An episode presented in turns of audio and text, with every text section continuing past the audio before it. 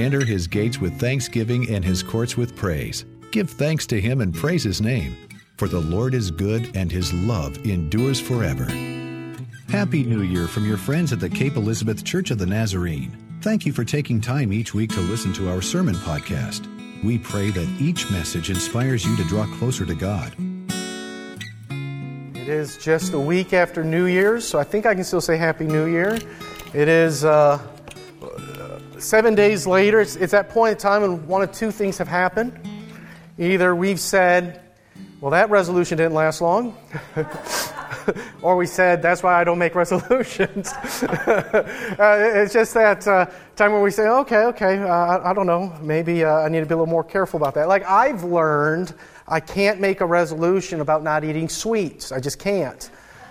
My neighbor is a Girl Scout, and any week now she's going to come knocking on my door reminding me how good those thin mints are. and then in February, I'm going to have box, green, bright green boxes that tell me how good snacking is. And so I, I just, I just can't do it.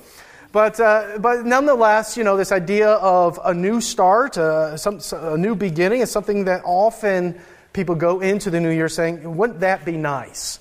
Uh, looking back and saying, okay, this is what I accomplished or this is what I did. I have a lot of people on my Facebook feed who've done things like, this is how many books I've read, or this is what a new skill I learned, or this is what I did, or where I went. And uh, their hope in the new year will be just as good or better without all the bad stuff of the previous years, right? Like everyone for the last few years has been saying 2020, 2021, 22. They can kick that to the curb, right? We're, we're done. We're ready for something new, a new start. And, uh, and that is kind of uh, the hope of what is happening at the beginning of the book of Ezra. Over the next few weeks, we'll look at Ezra, we'll look at Nehemiah, we'll look at their stories. It is, is the start of something new, of, of building, of believing that God is doing something new in their life. So, what has just happened is, uh, I told you before, there was a period of time in which the people of God were put into exile, were basically taken away as slaves or second class citizens in a new land, where uh, uh, Jeremiah warned them that this was going to happen, that they were going to have the yoke of iron put around. So sometimes, you know, uh, it is providence when an extra passage of scripture is read. And so that is precisely what uh, that warning was. Hey, there's going to be a yoke of iron. This is not going to be good. And so uh, there was that, that, that prediction. And then Jeremiah says to them, But I do have a plan for you plans to prosper you, to give you hope in a future, that there you're, you're going to be saved from that. When Nebuchadnezzar's gone, you're going to be saved from that. And so that's where we are at in Ezra. Um, when I, I remember as, uh, as a kid, there was a moment when uh, my dad, who was in the military, is, we were moving from North Dakota to um, Wisconsin.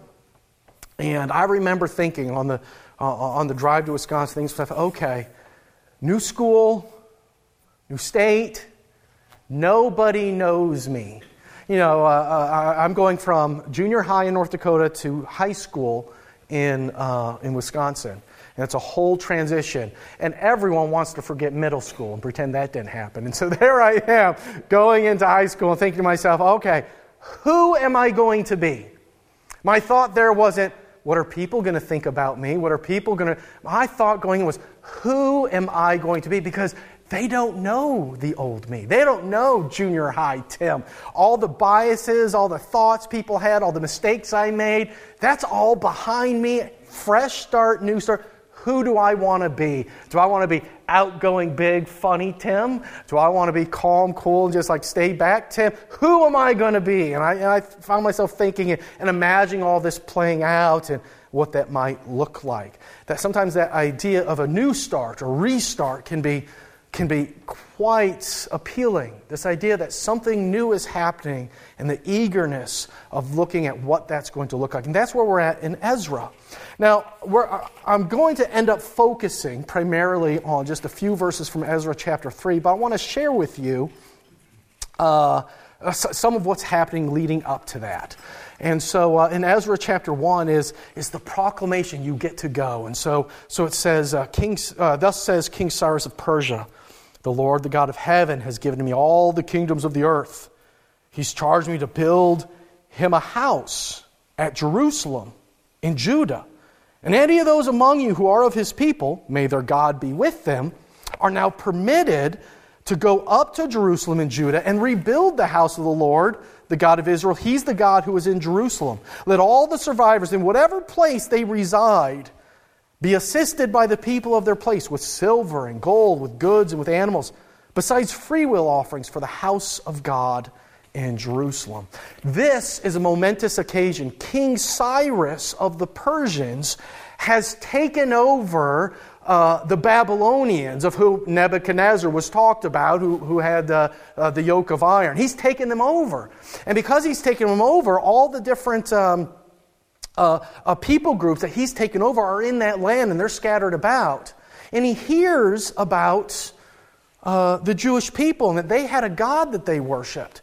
And, and as a polytheistic king, that is, a king that believes in many gods, he thinks to himself, well, we don't have that God. I got, got to get that God on my side. I, I, don't think what he's doing here is, is something particularly uh, holy, although it is, ends up acting in the will of God. And, and definitely, this, this, this book is going to praise God for King Cyrus doing this. I think, in many ways, it's very selfish plans. Oh, let's get this God on my side, and, and, and this will be okay. My kingdom will continue to prosper, and everything will be good. It's just it's just polytheistic political mover, maneuvering. And so he, he is, he's going to let them go to Jerusalem. He's going to let them reestablish themselves. But this is good news because it means they no longer have to live as second class citizens in this new land. They get to go home. They, they, they, get to be freed they, and they get to worship their God again. And this is the God that everywhere else in Scripture says isn't just the God of Jerusalem that King Cyrus called him, He's the God of the whole world. He's the God who opens up the eyes of all the nations. I mean, that's what we just celebrated last week, right? God opening up the eyes of the wise men who came to visit, visit Jesus. That He opens up the eyes in whatever ways He will to help point us to His saving plan. And so that's kind of the story that we're at. And they are excited because they get to go back and rebuild and restart and remember who they are.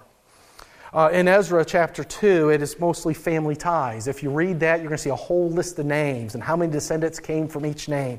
And I'm going to spare you that, and um, that's why we didn't, uh, didn't, didn't ha- type up everything. and, uh, and so, but that passage of scripture, you might read it go, okay, what's the big spiritual meaning in here? But it's one of those passages of scripture that isn't written for deep spiritual meaning. There are plenty that are for that. But yet, in this, it is meaningful nonetheless because it is helping them identify with who they are and who God has worked through to get them here. If you've ever gone to like a memorial and you see that list of names, and even if that list of names is from a war from which there are no longer any survivors, and you look at that list of names, you say, Well, I don't know anybody here. I don't know who these are. But if you look at it, sometimes you'll find yourself saying, Wait a minute, do I recognize that last name? I wonder if so and so is a descendant of this person or is related to this person. And I wonder if their life is and how it is, is in part because of this. And, and there's this tie, there's this link where you respect the work and the trials of those who have gone before to help get us to where we are today. And in Ezra chapter 2, it functions in a way of saying all these people who have come, can, uh, who are coming back, are people who can say, this tribe, this family member was faithful during the exile. This family member was tied to the people of God from the beginning, and we are a part of that and tied to that. There is, there is a, a sense of respect for those who come forward and an identification of who we are as God's people. So there is that accounting there. And then in chapter 3, and I'm going to get to the point that uh, part where we have on the screen in just a moment.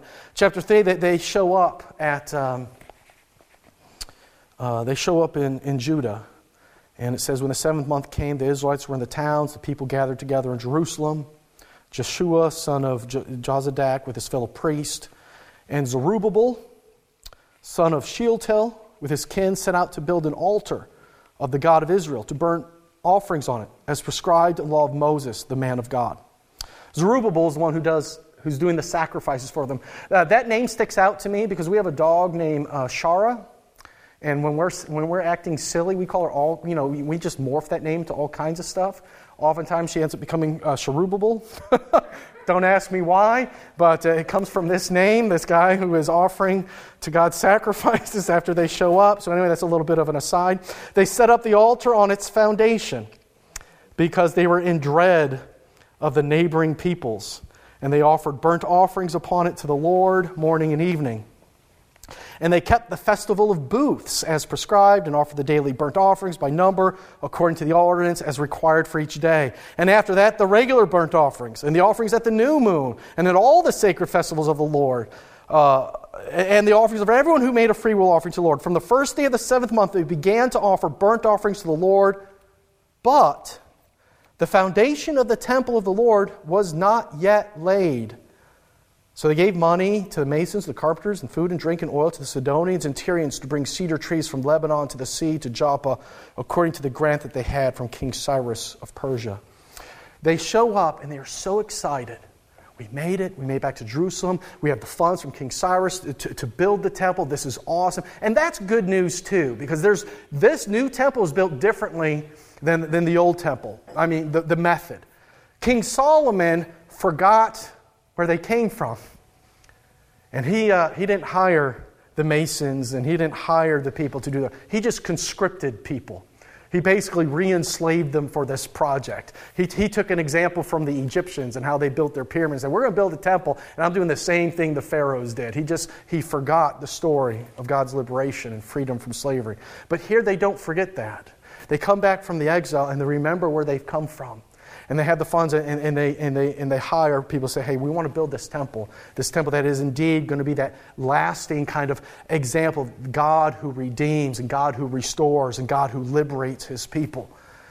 And they, and they are celebrating the Festival of Booths, all kinds of. Festival of Booths is basically this it was, it was a false festival where they remembered God delivering them in the wilderness. And when they were traveling in the wilderness, they had to live in tents or booths. Uh, I, I, and it was just a wonderful time of remembering. I found myself thinking through this and go, oh man, the next time I take one of my kids camping in the fall, I did this with Eric. The first week of October, beautiful uh, uh at Katahdin with, with the fall foliage. Next time I do this, I got to remember to say, this is an example.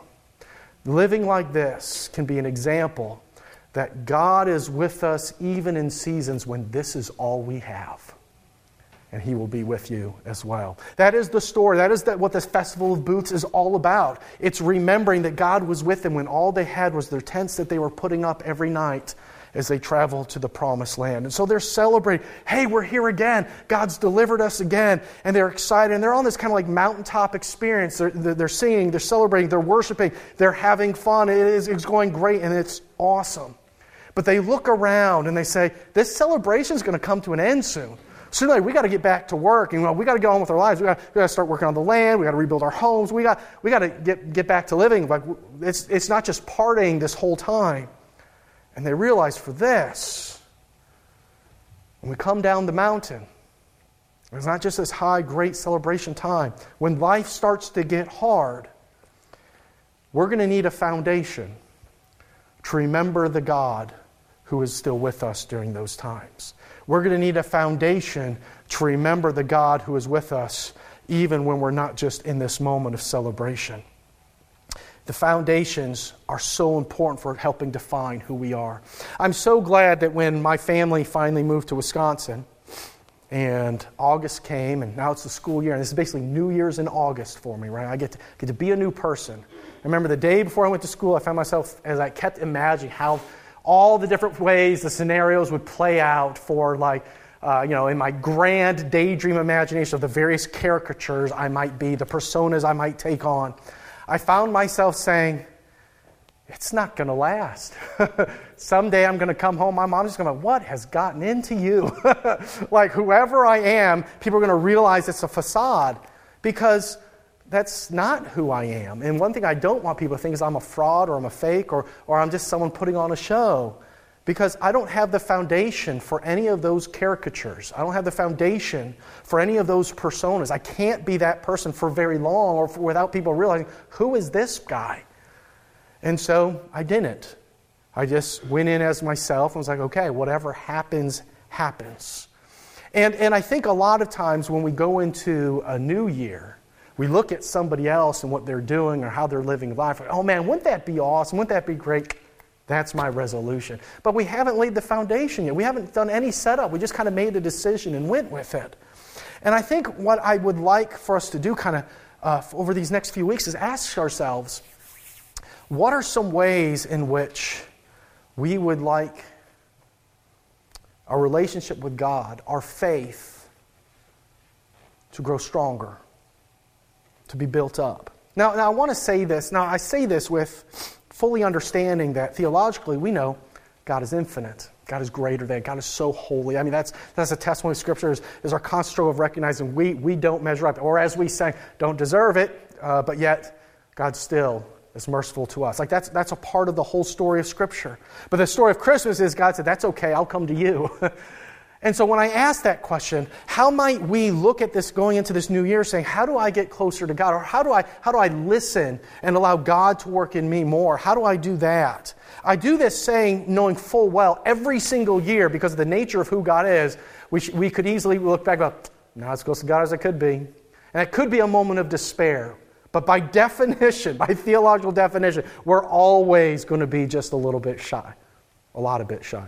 And so, like, like that's just how it is, and that's okay. I, I say this to say, what are the foundations of faith we can make so that God can surprise us by how He draws near and how we are able to respond to the grace that He gives us? What are the foundations of faith that we might put in? Where might we be able to say, I think I can continue to put God first here? in this area of my life. Or maybe I can put him first here in this area of life today. Maybe I can find myself listening more whenever I'm opening up the scripture. Or maybe I can commit myself to listening more when, when I'm praying. Or, or maybe uh, committing myself to being in a place of worship where I can receive the body and blood of Jesus Christ. Maybe we find ourselves looking, what are the foundations I can lay to see how God might work and speak? Instead of you know, maybe creating an imaginary target and then saying, well, I'm not there yet. Oh, so much for that. But this passage is a passage about foundations. Let's go to that. Ezra chapter 3, verses 10 through 13. Here we are. When the builders laid the foundation of the temple of the Lord, the priests in their vestments were stationed to praise the Lord with trumpets. And the Levites, the sons of Asaph, with cymbals according to the direction of King David of Israel. And they sang responsively, praising and giving thanks to the Lord for he is good. His steadfast love endures forever towards Israel. And all the people responded with a great shout when they praised the Lord, because the foundation of the house of the Lord was laid. But many of the priests and Levites, heads of families, old people who had seen the first house on its foundations, wept with a loud voice when they saw this house, though many shouted aloud for joy so the people could not distinguish the sound of the joyful shout from the sound of the people's weeping. For the people shouted so loudly that the sound was heard far away. They recognize right, hey, we need a foundation. This patch, they finally work on it. When the foundation is laid, everyone knows something is happening. When you go to a site or if you pass a construction site, when the foundation is laid, now people are starting to ask, okay, what's going up? What's happening? Even before the framework is up, people are wondering, okay, what, what's happening here? And so the foundation is the beginning to see, okay, what's God going to do? Can we lay a, a, foundation of saying, okay, I'm going to put God first in my life and let's see what God does from here? And that is sometimes difficult. Sometimes there is uh, mourning in that, as happens in this passage of Scripture. People are, there are people who are mourning as well as people who are praising God in this. And that's okay. Sometimes we're saddened by what is lost. When I was a kid, I'm going to use a baseball analogy. I, I, have always been, my mom raised me as a Milwaukee Brewers fan. That's where my family's from, that's, that's who I am. My very first Brewers game was in County Stadium. That's the stadium they had first. That's, uh, and, uh, and that stadium I went to, my first game was, was with the Red Sox, so I can talk about them today as well. Uh, the Red Sox played the Brewers. Uh, Roger Clemens pitched a no hit shutout, and I had no clue how important that was, uh, but I was like, oh, wow, okay, my team lost. But I came to respect that later on and uh, understand that. But that was, that's my first memory of game. I, I, still remember how easy it was to walk into the bleacher section of County Stadium, how easy it was when I got bored to walk around the, sta- the whole stadium and see everything that was happening.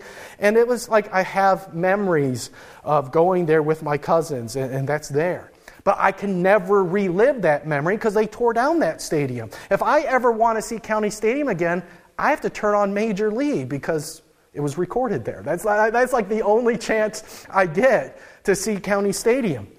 Because uh, now they built Miller Park, the new fancy retractable roof, and it's, it is indeed a better stadium, a whole lot better. But you know, I can't have that memory. And, and without that, when there's a change, a new building like that, there's a moment going, oh, I missed that. Oh, that hurts. And there's sometimes weeping in that loss, and, and that's okay, even in the face of celebration. One of the things I like about this passage of Scripture is it mentions, yeah, there are people who remembered the old temple and they mourned. And one of the things I like is, is it doesn't critique them for mourning. It doesn't say, oh, they just couldn't get on board. they just, couldn't just do the new thing they were supposed to do. And I think sometimes in the church, leaders have given people a hard time for not moving forward fast or getting on board with whatever the new thing is that they're doing. But in here, the passage just recognizes the mourning blends with and works with the praises. And that in some way, that the mourning and the praising blend together in a way that it's hardly distinguishable and it, it coexists together. And that's okay. And it still works out. Like the people of God can remember where they came from and what used to be, but also celebrate that God is still working and doing a new thing. That in our life, it is not always kind of that mountaintop experience, but there are moments where we can recognize that God is still working when things are a little shaky. It's those moments when, when, when, when you're in a sad moment and there's tears, but someone says something that's kind of funny and you still find yourself laughing. Or someone tells, someone, someone's telling a joke and you're just laughing, having a good time with them, but then a little tear comes to your eye because you're like, oh man, there's some truth in that. You know, like, like, like there's those moments where you're like, those, that juxtaposition just, just, they go together so well because that's just life, right? Things aren't always clear cut. Here was bad, now here's good. just don't work. There's always transitions of movement and looking at, okay, how is God leading us from point A to point B, and how is He with us through that? And this is all right. That's a part of what happens, even in laying the foundation of what God's going to do, recognizing that there's going to be great things and there's going to be mournful moments as well. Moments where we say, okay, maybe I have to give something up in order to lay the foundation of being able to listen to what God wants to do in my life. Moments where we say, okay, maybe I got to build something new. Maybe I have to create a new habit or new practice and really just allow God to to speak through that. And so uh, this, is, this is a great passage reminding us that God is faithful even when the feelings are back and forth.